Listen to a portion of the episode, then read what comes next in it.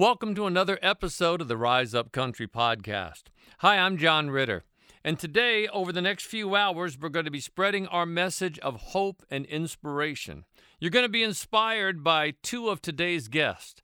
Josh Turner, he has an incredible story about how he met the man in black, Johnny Cash, that you don't want to miss. And Russell Dickerson is going to tell us about how he had to keep the faith through one difficult time in his life.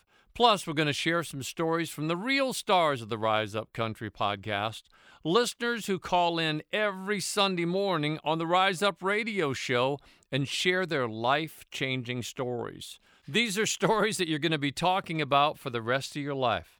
I remember sitting down with Josh Turner just when he was starting off and asking him if he had some of those times in his life that he would call life changing. Um, man, you know, there, has been a lot, a lot of those experiences for me. Um, you know, when I, when I got baptized was, you know, when I accepted the Lord as my my Savior. You know, that was the biggest moment of my life. You know, it, I was. Um, that covers all the lives, yeah, doesn't that, it? Yeah, here pretty, and after. Pretty much. Um, so that was, you know, the biggest moment, I guess. And um, and then there was a moment uh, when I was 14 when I sang "Digging Up Bones." You know, the first country song I ever sang in front of a crowd. Um, and just the reaction that I got that night was, you know, a big part of the reason, you know, I'm doing what I'm doing today is because it motivated me and inspired me to to continue with that um, talent and continue, you know, singing in front of people and, um, you know, so that that pushed me forward. Um, and then uh, when I, you know, found that I had a lesion on my right vocal cord back in '96, that was a big moment too because it was that was one of those blessings in disguise. You know, it was uh, it was very scary. I, I didn't think I'd ever be able to sing again, um, and here I was dreaming to be a country singer, and I I couldn't hardly talk without it just you know hurting. I mean, I was I was in mm-hmm. pain. Um, so you know, and I, th- I think that's that's the great thing about life is that you have a lot of those moments. You know, you don't have just one. If you have just one, uh, you're living kind of a boring life. you know, right. you know, you got to have a lot of those moments because that's what makes life interesting, and, and it and it creates a story. Now, um, I pretty much know this answer, but I want to make sure our listeners get it. Mm-hmm. Outside of your mom and dad, have you had anybody that you can say a person that made an impact on your life? Um, my wife, um, you know, and that I was leading up to that earlier. You know, um, that that was the next moment I was going to mention was was getting married. I mean, it, you know, you at that moment it becomes real to you that it's life is not just about you anymore. It there's somebody else to consider, and um, and the cool thing about marriage too is that it's the only um, you know true what's what's the word I'm looking for? It's the only true representation of or, or true correlation um, between like Christ's relationship with the church. You know, it you know your relationship with with your wife or with your spouse um, is is you know a direct reflection of that, and that's why you see a lot of people you know, a lot of marriages kind of succumb to divorce and, and breakups and, and splits because that's the first thing that the enemy is going to try to to tear down. You know, mm-hmm. because he, he doesn't he doesn't like what it represents. He doesn't like the positive you know aspect of it. He doesn't like you know the honesty in it. Um, so he's going to try to tear that apart.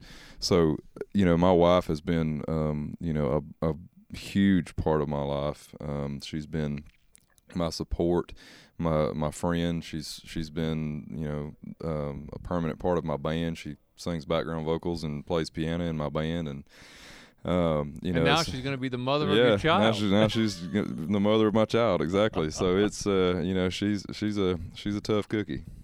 Hey, if you would, um, in case our listeners have never heard the story, I don't know how often you've told it, but tell us the quick story about um, you're you deciding to go and meet Johnny Cash. If we can't, if we can do it fast, I don't know. They're going to be flagging me. yeah, the the the brief version is that uh, I had really become a fan of his. I had read his autobiography. I knew he had a neurological disorder, and I knew that I didn't want him dying before I got to meet him. So I found out where he lived and went to his house and got to meet him at his door. And oh, um, give me a little bit more. T- come on, know, tell he, about pulling in the driveway. You want to talk well, about I mean, God's timing? I got I got lost a couple times and I, you know, I, I tell people that I from Nashville to Hendersonville, I spent that whole time praying that I would come across as a genuine you know, admirer of his and not just some crazed fan who wanted an autograph or a picture, you know, as if driving up to somebody's house wasn't wasn't crazed. In the middle um, of the night.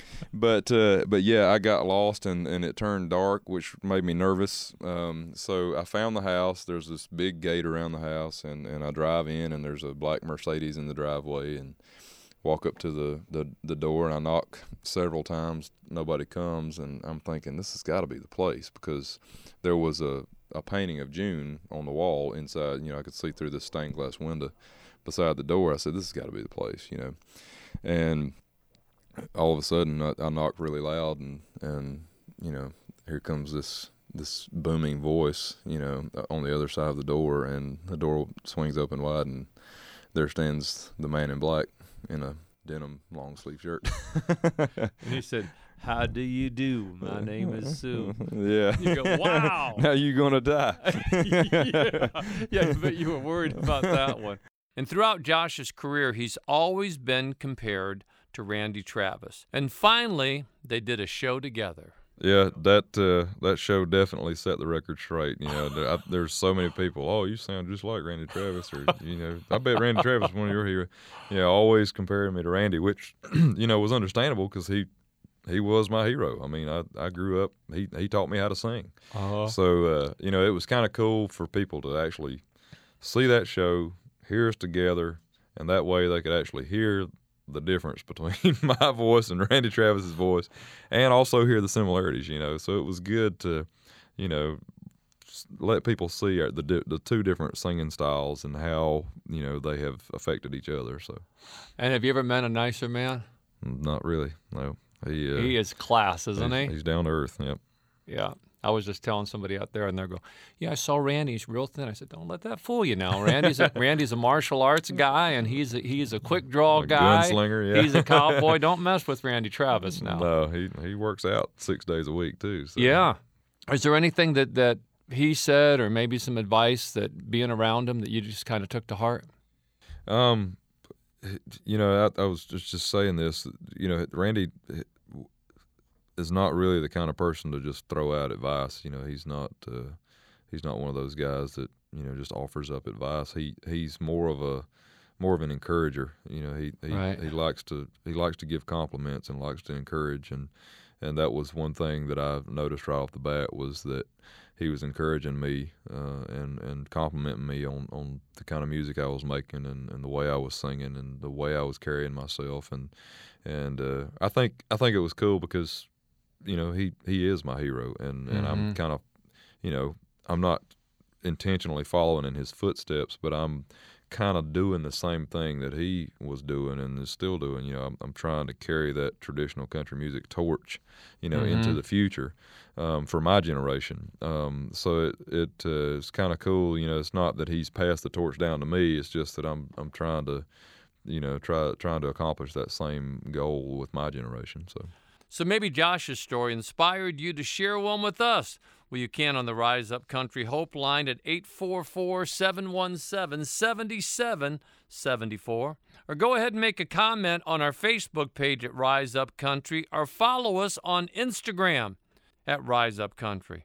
I remember getting a call from this gentleman who got some great advice from his pop.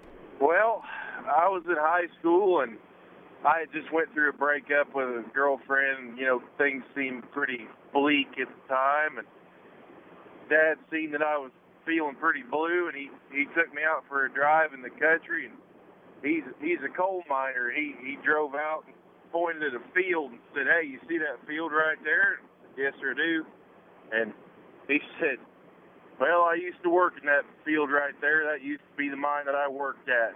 And I had a lot of problems there. Everything seemed like it was going bad. Hmm. And he said, now I drive by it, and every problem that I had, everything that I thought I couldn't get over, he says, look at it now. It's just a field. It's, the problems you have now, they aren't going to matter in the long run, so just don't let them get to you. Hmm. That really, uh, that really brightened my day and helped me get through that time of my life. And and he I still think about it every time I have a problem. This day, I think about that, and you know, everything that happens now that seems so big and long runs just so small. You know, Zach, I got to tell you, when you're telling me that story, if I could give this country a gift, I would give it more daddies that are home and help their kids just like your dad did. Well, he, I got lucky. He's he's a good man. Well, this gentleman here had to have a guardian angel watching over him. About a week ago, I was struck by 12,000 volts of electricity. I hit an overhead power line while I was at work, and uh, after the electric guys did all their math, I got hit with 7,200 amps of electricity, and I guess it only takes three amps to kill a person. The only thing I was left with is a burn mark on my cheek and a entry burn mark on my my fingertip. Wow, Jimmy, how did that happen? Uh, me and me and my buddy were drilling geothermal holes, and we had to drill six of them. So we drilled three. We moved the truck over, and we were starting to drill. We got done drilling the first one on that next row, and uh, when we went to lay the bit down, I walked the bit out so we can lay it on the ground to move the truck forward for the next hole. And when I was laying the bit down, the cable it was attached to came in contact with the overhead wires. Wow. Oh my gosh. Well, you're right. I mean, you're God's not through with you yet. Yeah, I I have plenty more stories. I I keep telling my mom because I scare her all the time. I tell her I have nine lives, and that that took one of them, so I, I'm down to only one more.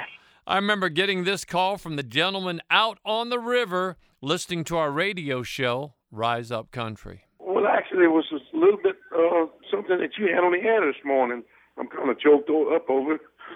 about 30 minutes or so ago, you had this guy came on, gave a testimony about his life, how messed up it was mm-hmm. with the alcohol, drugs, and being homeless, and and and then he sounds so happy and and uh, full of life right now. Like he had a home and a wife, and mm-hmm. everything was going good for him. And at that particular time, this I was listening to it on the radio. At that particular time, I looked over to my left. Out of the corner of my eye, I caught a. I, I work on a tugboat on the Mississippi River, and out the corner of my eye, I saw a boat passing about a 100 yards from the boat, and the name of that boat was Risen Savior. and, and, and it was just. It didn't seem like it was a coincidence. And it, today's Sunday and we're tied off at a fleet here on the river called St. John Fleet. And I just thought, you know, hey, this can't be a coincidence, you know. Right. So I just thought if that guy could hear something like that, would just lift him on up more, you know. Hey, you know what? You and I'll hang around someday, hang out in heaven, and you can tell me all about riverboating. How's that? That's what, I hope to be able to do that. You all know, right. I hadn't been on a, on the river but about five years.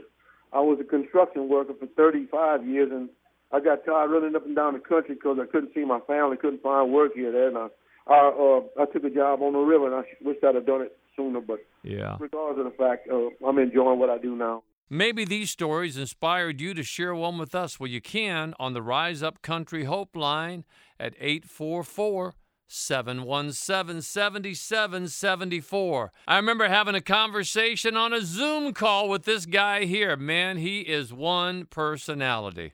Russell Dickerson. How are you? hey, good, man. How about you? Oh, fantastic. Feeling great. That's great. You look great, man. Hey, same to you. I always like say the same studio. thing about you. I always say you're the worst act in the world to follow. I would never want to go on stage after you perform, man. you know, we just like to get a little rowdy. That's it. yeah. Yeah. If you walked on stage after you, you just look lazy. I love that. Hey, now, what do you call your little baby? I mean, is it Remington or, or what do you call him? Yeah, we call him Remington. We call him Remy, Rim Dog Millionaire. You know, we got a bunch of nicknames. Oh, yeah, Some yeah. Nicknames for him. Yeah. I'm a Yeah, nickname one- guy. One of my grandbabies. Oh, me too. It's like, uh, you know, Sammy from Miami, our dog. You know, it's al- it's always something. You know, Yes. our, our little grandbaby's Matthew, and it's like Maddie, and his dad goes, "Eh, "I'd rather not have him call call him Maddie." You know, Maddie. Yeah. Yeah, we got to call him Matt to keep him that tougher image. That's right. Hey, uh, do you watch Seinfeld at all? Uh oh yeah, here and there. Not a not like a a huge follower. More of a Okay, I friends gotta- guy. Oh, uh, yeah. Yeah, I got to tell you two two things that happened on Seinfeld. Mhm. One was George Costanza's kind of like the oddball guy that never has a girl, can't hold on, is always analyzing stuff. And Mhm. one day he meets someone, they go, Oh man, look at those hands. You should be a hand model. So it became very important with his hands. And then later on, an iron fell on him. And then there was a girl in there that Jerry dated, and he loved the way she looked, but she had man hands. So she had these giant hands. So they go out to dinner and she's like ripping the lobster apart. When I saw your new video, God gave me a girl. That's all I could think about the whole time. Is the is What? the The man man- hands the or man George hands? Costanza going the Yeah. That's pretty clever though. How'd you come up with that? You know, it just kind of a a, a step by step of kind of walking through what the song like at that point in time of my life, you know, it's like, oh, well, it's time to get serious. It's time to get a ring and all that stuff. And so, yeah, just kind of our creative director had the idea of just having the the camera mount and the first person experience and everything, you know. And so I was just like, I love that. So they just ran with that whole idea. Yeah, and you can have whatever hand you want in there, right? Exactly, whatever you want. Yeah, that's pretty funny though, because I'm thinking, okay, now were the, any of them your hands? No, no, it wasn't. Man, no, because I'm Yeah. thinking, I think his hands would be bigger than that. Yeah, yeah. yeah. That's a good. know. I should have thought about that. If you're gonna get somebody, get some man hands in there. right. Some large, like uh, what was uh Andrew the Giant kind of hands. The- the yeah, old Andre the Giant. Yeah, exactly. Yeah, I meant that guy. Each finger of his was this big. unbelievable. It was Yeah. unbelievable. Have you I'm watched like, that documentary about him? No, no. They, yeah. Oh, dude, that's great. I mean, who would ever want to walk into a ring with that guy? Yeah, exactly. Not me. Massive. Yeah. Hey, um, journey that you've been on that maybe something didn't work out well, but it ended up making you stronger. Because you've been Oh. down that road where you go, ah, you know, we all go through that where you have to kind of keep the faith and believe that there's something better up ahead because at the time it really stinks.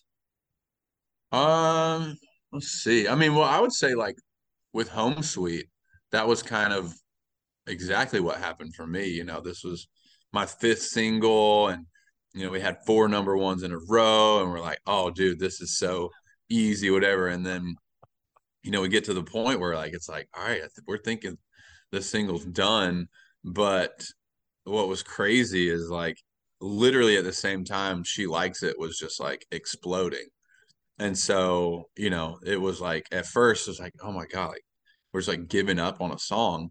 But it turns out like a few weeks later, maybe a month later, that she likes it, just started just like skyrocketing. So, you know, it was it was a crazy story and to, you know, it always sucks to end a end a number one streak like that. But, you know, it it just is what it is. And here we are now with she likes it and you know one of the biggest songs of my career it's crazy Yeah, and you know what? I've had to learn that in life. Not to get my expectations up so high. To say, Yeah. okay, let's let's just see where it's the same way with these interviews. I can't tell you how many times I think, man, I'm gonna have such a great Christian message to deliver for this person. It's almost like, don't you dare say the word God around me. And it's like, oh man. so I just go, wherever it goes, it goes. You know, you just Yeah, have, man. to, have to Exactly. let it happen. yeah i feel that i feel that That's funny because when you say that, that's exactly. If you look at my note card, it's like home sweet is exactly what I was thinking of. oh wow yeah yeah You know? exactly man yeah and just keeping the faith through that you know, I always like to ask people too to go back on memory lane because I do this, and I'm. I'll tell you what I'm going to do with my wife. My my son is getting married April first. oh congrats man Oh, thanks, man. But these guys, you know, they're just spending a ton of money on the reception. I mean, nothing like my wife and I could ever afford. I mean, when my Yeah. wife and I got married, we had to go set up the reception hall ourselves. We yeah had to get our own catering. The guy comes up and goes, "Hey, man, we're almost out of meatballs. Do you guys want to buy some more?" And I'm like, "Oh man, can...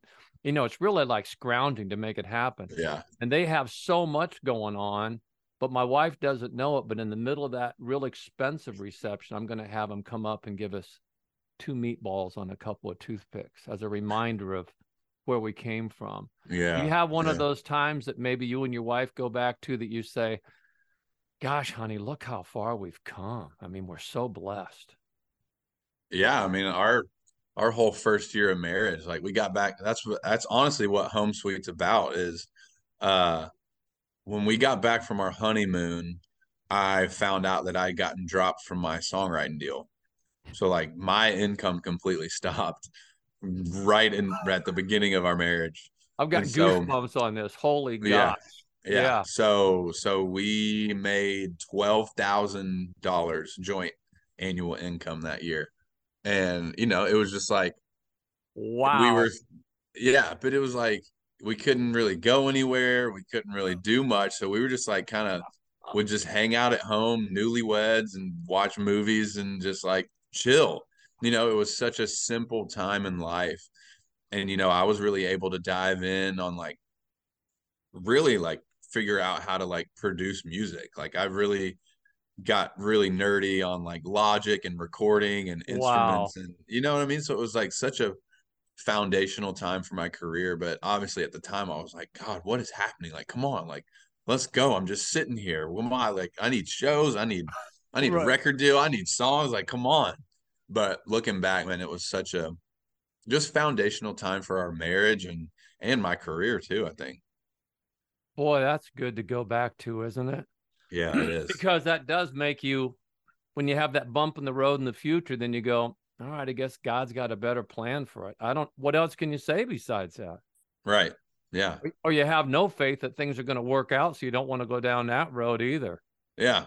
Well, like, you know, Paul's like, yeah, I- I'm I'm happy begging and I'm happy when I'm rich, you know. It's like Right.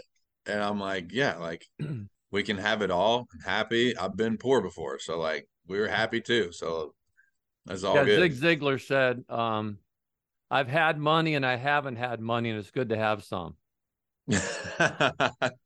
I yeah. That's a good I way to it. put it. Yeah. so what's the latest with the baby? Oh man, he's just he's talking like crazy. Like anytime like we were asking Siri questions last night on Google and he was just repeating everything we were saying. I forget what we were looking up. But whatever it was, it was like how much caffeine? It was like how much caffeine is in blah blah blah. And he was like, How much caffeine? Ah, blah blah blah. That's so cute, man. like unreal. I remember um we were going down. You always have to be now that he's talking, you have to be careful of what you say. I'll tell you a mm-hmm. great story about that. My wife and I took my daughter to Hawaii for I think her first or second birthday. And she got her on a backpack. When we go to sit down, my wife hit her head on the tree and she drops a couple F bombs. So we sat down there, don't thinking anything of it. And a couple older ladies come up and they're talking to my daughter and they just love her so much. And we get up to leave, and my wife hits her head again. And my daughter looks at these ladies and just starts going, No, no, no, no. repeats everything that mom says, you know. So you have to be careful what you say about around them, don't you? Yeah, yeah, exactly. I know. We were we were doing something and me and me and Kailey kind of I mean, we weren't bickering. We were just kind of joking back and forth. Right. And I was like I was like, set, I was like, tell mommy to stop being such a turd. Oh, and, she- and he goes, Mommy, stop being a turd. And I know with my like, grandbabies, "Oh, I say stuff and joke with them, and I know. my- like my it was a joke, but now it's like, okay, that was a major parenting fail. Oh yeah, yeah. Because now all of a sudden that's what she's saying. Yeah, Yeah. I, I joke with my grandbabies all the time about stuff, and my daughter's going, Dad, you do know he's gonna take that to school. You can't say and do those kind of things. In fact, Right. she printed up a whole shirt, you know, uh, butt wipe, a, list of all the things Butt I'm not wipe. allowed to say around the house. So I have to wear the shirt going, okay, don't say this. You can't say jerk. You can't say that. Yeah, I love that stuff, man. I remember going in Lake Tahoe and we'd have a big, long, winding road, and you just pull over because my car was slow. And and my daughter goes, Daddy, what are you doing? I said, Well, there's a jerk behind me, so I have Mhm. to pull off the road. The guy's too close to me, he's just being a jerk. Yeah. And then we go up a few more turns, and she goes, Guess what, Daddy? I go, What? There's another jerk back there. And I'm like, Oh no. Kids say the darndest things, don't they? Hey, maybe these stories today inspired you to share some with us. You can on our Hope line at 844 717 7774, or you can make a comment on our Facebook page at Rise Up Country, or follow us on Instagram at Rise Up Country.